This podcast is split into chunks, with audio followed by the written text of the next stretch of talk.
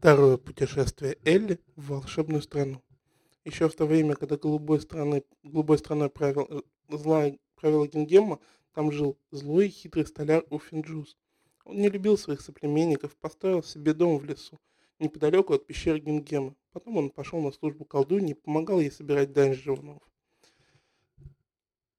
Через несколько месяцев после гибели Гингема над волшебной страной пронеслась буря. Она занесла в город Уфина, семен... в огород Уфина семена неизвестного растения, которое быстро заполонило грядки. Чем больше старался Уфин выполоть сорняки, тем гуще они разрастались. Так велика была их жизненная сила. Наконец Столер выдергал растения с корнем, мелко изрубил их и высушил на железных противнях. Полученный Столером бурый, порошок оказался живительным. Джуз нечаянно посыпал щепотку на медвежью шкуру, шкура ожила, начала ходить и говорить. Уфин оживил деревянного клоуна и тут укусил своего хозяина за палец.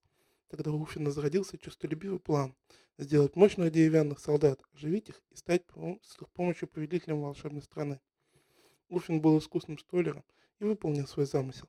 С армией дуболомов он покорил сначала страну живунов, а потом и изумрудный город, которым правил преемник Гудвина Страшила Мудрый. Нелегко досталось Уфину завоевание изумрудного города – Страшила, длиннобородый солдат Денгиор, страж ворот Фарамант, многочисленные вооруженные граждане храбро отбивали все атаки дуболомов. Уфина Джуса Тогда Уфин Джус пошел на хитрость. Он послал в город служившего ему Филина Гуамока с приказом найти среди горожан изменника. И Филин его нашел. Изменником оказался завистливый богач Руф Билан, сам мечтавший стать правителем города. Ночью Руф открыл врагам ворота, и изумрудный город сделался добычей неприятеля. За свое предательство Билан получил награду. Король Уфин сделал его своим первым министром. Нашлось в городе еще несколько предателей. Уфин дал им звание советников. Страшила железный дровосек стали пленниками Уфина. Когда они отказались служить самозванному королю, Джуз посадил их на верхушку высокой башни, стоявшей невдалеке от города. Там они должны были находиться в заключении, пока не покаятся Уфину. Но друзья не думали покаяться.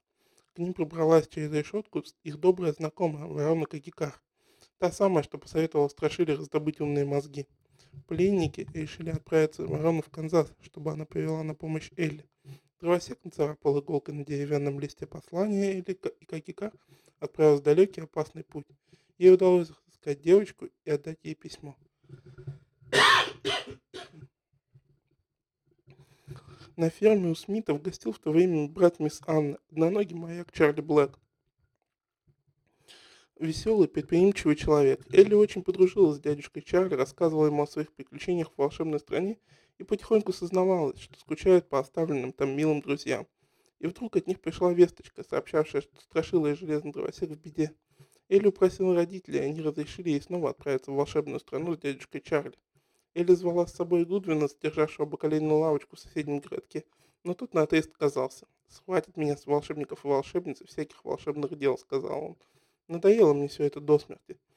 Элли и Чарли Блэк отправились вдвоем, захватив с собой Татошку. Когда они подошли к Великой пустыне, дядя Чарли, на все руки, мастер на все руки, достал из рюкзака инструменты и сделал сухопутный корабль на четырех широких колесах.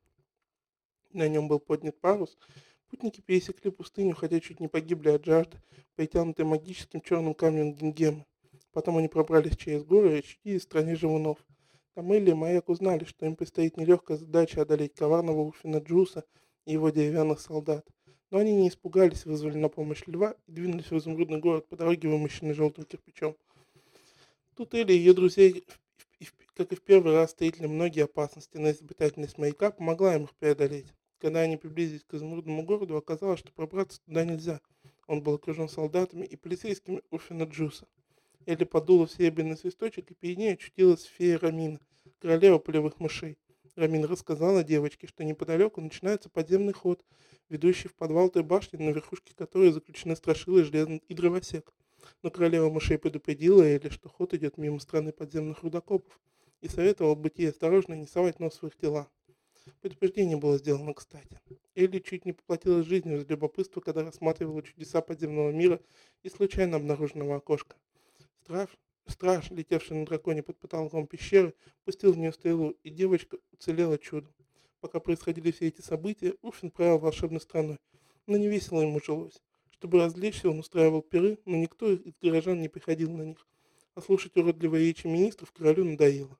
Уфин прослышал, что в страну явилась Эли со своим дядей, которого маленькие живуны прозвали «великаном из-за гор». Готовясь к борьбе с пришельцами, Уфин сделал все новые партии деревянных солдат и желтея их чудесным порошком.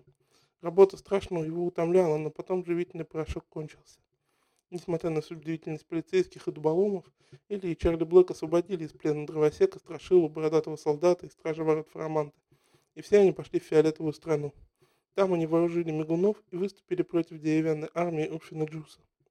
Главной надеждой маяка была деревянная пушка, высвоенная из толмовского бревна, для которой Чарли Блэк сам сделал порох.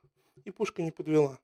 Ее единственный выстрел решил исход битвы. Деревянные солдаты боялись огня, и когда на их голову посыпались горящие тряпки и раскаленные угли, дуболомы в ужасе бежали. Урфин Джус попал в плен. Его судили и отправили в изгнание.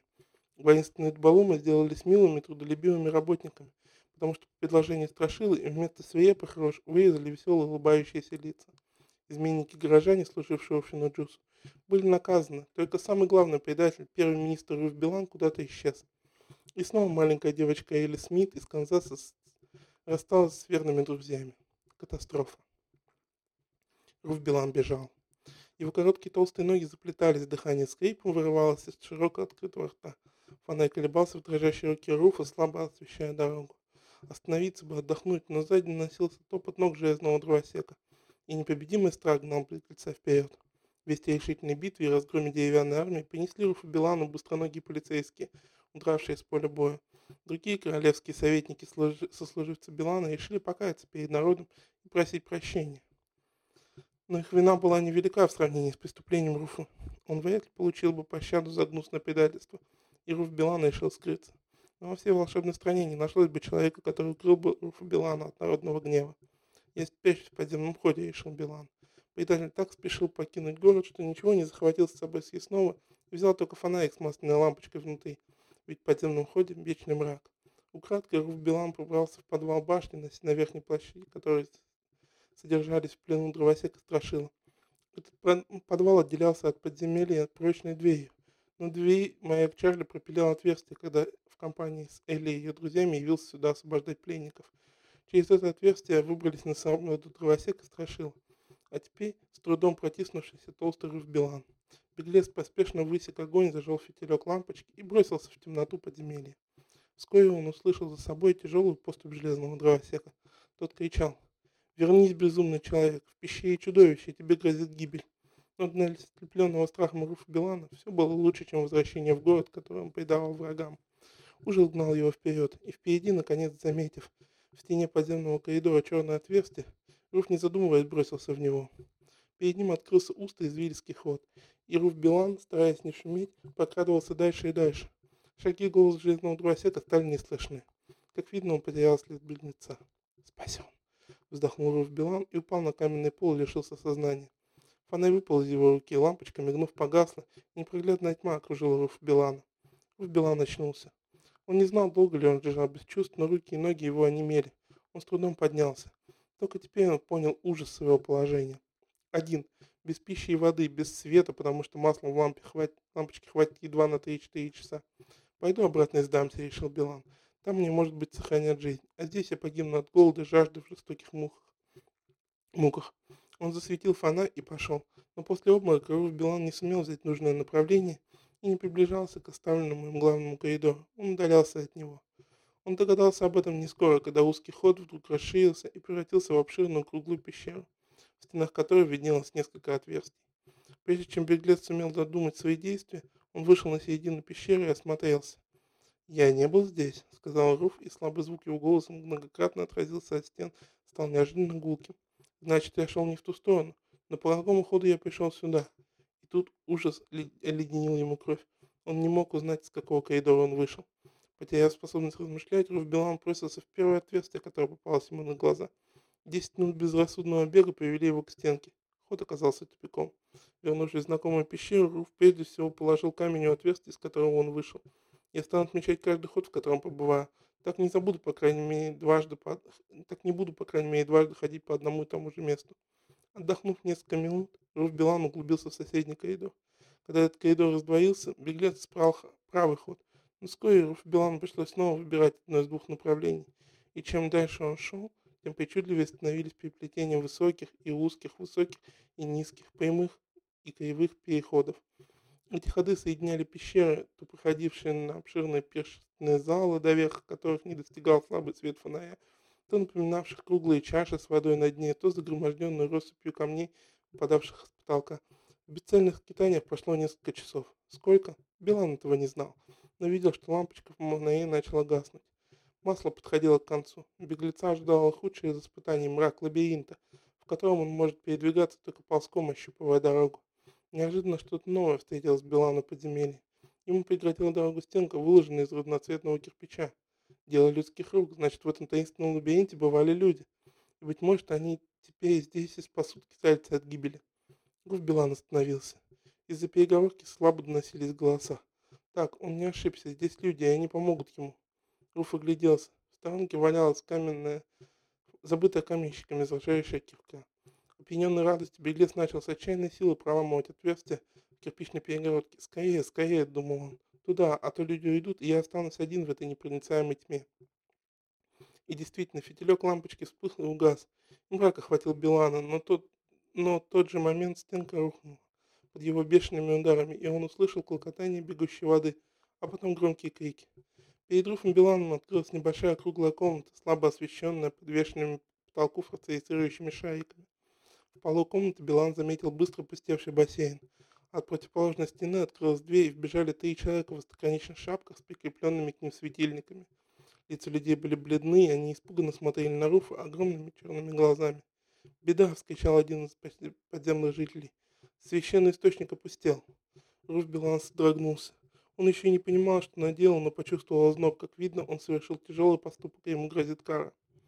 «Кто ты такой, как здесь очутился?» – сурово спросил один из вошедших, должно быть начальник, судя по его повелительной осанке. «Я несчастный знанник, я из верхнего мира даже», – ответил Билан. «Меня преследовали, и мне угрожала смерть. Я скрылся в этом подземелье. Нам известно, что вы, что верхние жители справедливы. Ты, наверное, совершил какое-нибудь злодейство. Если тебя ждала такая кара, проницательно заметили стражи.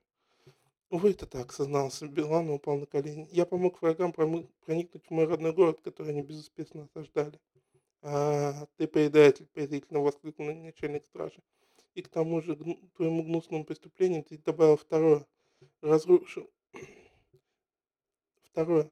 Раз, разрушил бассейн с усыпительной водой, как раз в то самое время, когда она поднималась из недр земли. Горе мне, горе, запечатал Билан. Я вторые сутки блуждаю по лабиринту. У меня исчезла надежда на спасение. И вдруг я услышал ваши голоса. Ну, и понятно, потерял голову. Боюсь, что ты ее потеряешь навсегда, мрачно пошутил начальник стражи. Сейчас я отведу тебя к королю Мехната, чужестранец. А вы, друзья, обратился он к подчиненным, оставайтесь следить за источником. Пусть один из вас поспешит в город, если вода появится снова. Боюсь только, что этого не случится. Иди, Ине, все будет сделано, ответили отстающие остающаяся дорога к городу. Ход, по которому Ини вел пленника, временами раздваивался. Руф Билан заметил, что начальник стражи всякий раз направлялся по указательным стрелок, нарисованных красной краской на стенах коридоров. Если бы я заметил эти знаки, я, может быть, выбрался из лабиринта и не разрушил бы эту проклятую стенку, подумал Руф Билан. Но почему они так дорожат этой водой? Если бы Руф знал в тот момент, какое значение имеет вступительная вода в жизни подземной страны, Вопросы на его волосы бы на его голове поднялись бы дыбом от ужаса. Но это оставалось для него загадкой, поэтому он шел довольно спокойно, надеясь, что ему удастся вывернуться. За то, что я сделал наверху, подземного докопа карать меня не вправе, рассуждал предатель. А разломанный бассейн? Ну что ж, я починю его своими руками. Дорога все время круто понижалась, часто опускались по лестницам. Каменные ступени, которые были высечены человеческой рукой. Путь был долгим, но, пол, но вот пол коридора стал горизонтальным, стены его раздвинулись, сияние шарика на, на шапке Ини начало бледнеть, а впереди показался слабый свет, похожий на свет угасающего дня. Руф Билан увидел колоссальную пещеру, освещенную клубами вверху золотистыми облак... клубящимися вверху золотистыми облаками. Кое-где на холмах не виднелись деревушки, а смутной дали угадывался город, обнесенный стеной. Так вот, какова она, эта легендарная подземная страна, о которой я слышал столько удивительных рассказов еще в детстве, сказал себе Билан и обратился к проводнику. Скажите, почтенная Инди, а как называется город, куда вы ведете? Вместо ответа он получил такой толчок в грудь, что еле устоял на ногах. «Ни о чем не спрашивай, если тебе дорога жизнь», — грозно сказала Иня. «В нашей стране низшие не имеют права задавать вопросов высшим». В Билане заиграла была спесь. Он хотел гордо возразить, что в верхнем мире занимал весьма высокое положение, но промолчал. Как видно, здесь надо, на, надо надеяться только на свои глаза и уши, подумал Билан и начал внимательно, внимательно осматриваться. Он увидел много интересного. Дорога пролегала мимо полей, кое-где огибая холмы. Ее ограничивали расставленные по обочинам столбики, окрашенные в ярко-зеленые, голубые, серебристые тона. И как приятно было остановиться на них глазу после блеклых сумрачных красок подземья. На одном из полей, примыкавших к дороге, шла пахота. В огромный плуг был впряжен шестилапый зверь. Косолапо шагая, он легко тащил плуг, из-под лемеха которого отваливались широкие пласты земли. За плугом шел пахарь в холщовой куртке с засущенными панталонах босой. На голове у него был зеленый колпак с кисточкой кверху. Второй крестьянин вел шестилапого за уздечку, заставляя его поворачивать, когда плуг доходил до границы участка. Это зрелище поразило Руфа Билана, ведь существование таких странных животных в верхнем мире даже не подозревали. Руф хотел спросить у провожатого, много ли таких укращенных зверей. У них в стране, но вспомнил недавний урок и прикусил язык. Но тут он увидел зрелище, которое заставило его оцепенеть от ужаса и с криком припасть к земле. Сверху, шумя мощными перепончатыми крыльями, спускался огромный дракон со скользким белым брюхом и желтыми глазами по чайному блюдечку величиной. На спине чудовища сидел человек в кожаном костюме и зеленом берете. У человека, полетевшего на ящере, за спиной был длинный лук и колчан со стрелами. В руке он держал копье. Длинное, бледное лицо его крючковатым носом выглядело сурово. Руф Билан понял, что это рассмотрщик за работами, потому что его внезапном появлении два паха, отдыхавшие посреди поля, подскочили и принялись за дело. Насмотрщик строго выбронил их за ленность и улетел. А в это время высоко среди облаков пронесся второй ящик с человеком на спине. Эйни вел пленника по пещере уже около двух часов, а сумерки все не заканчивались. Также сверху светились золотистые облака, также смутно виделись, виднелась даль и темнел на холме город, к которому приближались пешеходы. Поля кончились, местность стала каменистой до возвышений и возвышенной. Слева от дороги появилось сооружение, которым оказалось длинным валом с зубчатыми колесами и большими шкивами. Руф Билан, несмотря на плохое настроение, неизвольно улыбнулся, увидев эту сложную систему, противо... приводили в движение два шестилапых ходившие друг за другом. Из глубины шахты, над которой возвышался подъемник, выползали тяжелые бадьи с рудой, с грохотом прокидывались над большой телегой. Руф Билан увидел, что и в телегу был впряжен шестилапый, который смирно ожидал конца погрузки, мотая для развлечения большой круглой башкой. Суд короля. Город состоял у большого озера, заключенного в плоских берегах. Пока шли вдоль берега, Руф Билан вновь убедился, как изобретательны подземные жители. В воде было установлено громадное колесо с широкими лопастями, далеко стоявшими одна от другой. Колесо вертелось, потому что по его лопастям карабкался кверху, убегая от настигавшей его воды шестилапой. Зверь устал, он дышал тяжело, из раскрытой пасти клубами падала пена. «По делам тебе, негодник!» — зло бросил в сторону чудовища Иньо. «Покалечил погонщика, теперь качай воду в город семи владык». «Ага, вот как зовут ваш город». «Тут, видно, можно многое узнать, если открывать уши по шее», — злорадно подумал Билан. Теперь я понимаю, что ваша страна разделена на семь частей, и в каждой свой король. Невелики же у вас королевства. Маленькая группа остановилась у городских ворот. Крепостная стена была сложена из кирпича, побоевшего от времени. Рыня дернул веревку, свешивающуюся сверху. Узнав Каваира, часовой открыл калитку и впустил прошедших. Он с любопытством разглядывал чужестранца, но не осмелился задать вопрос. Значит, я не старший его по званию, решил Рувбелан. Город был невелик. На извилистых улочках стояли причудливо раскрашенные дома высокими узорными окошками, прочными дверьми. Из окошек выглядывали любопытные женщины в зеленых чепчиках. Их провожали глазами чужестранца. Улица вывела на центральную площадь, посреди которой возвышался семибашенный дворец. Руфа Билана заебила в глазах, когда он увидел перед собой три смежные стены, выкрашенные в голубой, синий и фиолетовый цвета изумительной чистоты. Каждая грань здания имела свое нарядное крыльцо с массивной дверью. Билану показалось странным, что около них не было никакого движения, и двери были наглухо закрыты. «Может быть, там не живут?» – подумал Руф. Над каждой дверью висели песочные часы необыкновенного устройства, каких Руф Билан не видел в верхнем мире. Так, там у богатых людей были песочные часы, но за их ходом следил слуга, и когда песок пересыпался из верхнего отделения в нижнее, он переворачивая их и громко объявлял время. Здесь две стеклянные воронки, образующие между собой укрепленные вертикально на большом круглом циферблате. Вряд ли Руфбелан понял бы, как действуют эти часы, но как раз, когда он проходил мимо синей двери, последние крупинки песка пересыпались из верхней части в нижнюю, и в тот же момент трубка сама собой перевернулась, а циферблат передвинулся справа налево на одно деление, так что против стрелки, укрепленной песочных часов, оказалась следующая цифра, а внутри часов мягко забил колокол. Эти подземные люди – удивительные мастера, с уважением подумал Руф Билан. Они миновали синюю часть дворца, и Билан догадался. Теперь перед нами фиолетовая стена, за ней красная, а потом оранжевая, желтая и зеленая. Куда мы держим путь? Очевидно, Ментахо, к которому меня ведут, зеленый король, и это ясно по виду шапок его людей. Руф Билан не ошибался в своих предположениях. Его вели в зеленое крыльцо, и Ранье провел пленника зеленую приемную мимо часового, одетого в зеленый кафтан. В обширной приемной не было окон, но она была ярко освещена светящимися шариками, расположенными под потолком и на самом потолке. По залу проходились придворные в нарядах зеленых костюмах, шапочках, украшенных драгоценными камнями. Увидев человека, какого никогда еще не бывало в подземной стране, придворные бросились к Ренье и стали засыпать его вопросами. Они имели на это право, так как были выше Ренье по званию. Страж источника сказал, «Господа, у меня нет времени с вами разговаривать. Я должен немедленно доложить королю об ужасном происшествии. Только что разрушен святой священный источник, и вода ушла обратно в землю». Послышались возгласы, но это невозможно. Сегодня вечером наш секретарь должен укладываться спать. Как теперь быть? Рейни обратился к одному из придворных, статному старику с седами и бородой. Господин министр Каинта, прошу немедленно спросить для меня аудиенцию Его Величества. Каинта тотчас исчез. В коридоре растворилась дверь в другом конце приемной, и важный церемонимейстер провозгласил.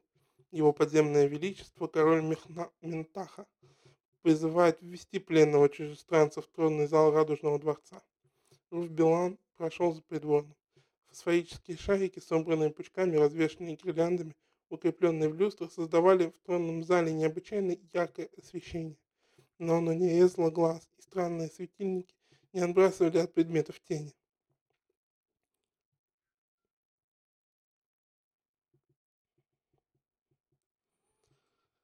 Не было от них и, и тепла, они испускали холодный свет. Позднее Руф Билан узнал, что в каждом жилище подземной страны имели светящиеся шарики, так как окна пропускали внутрь домов слишком мало света.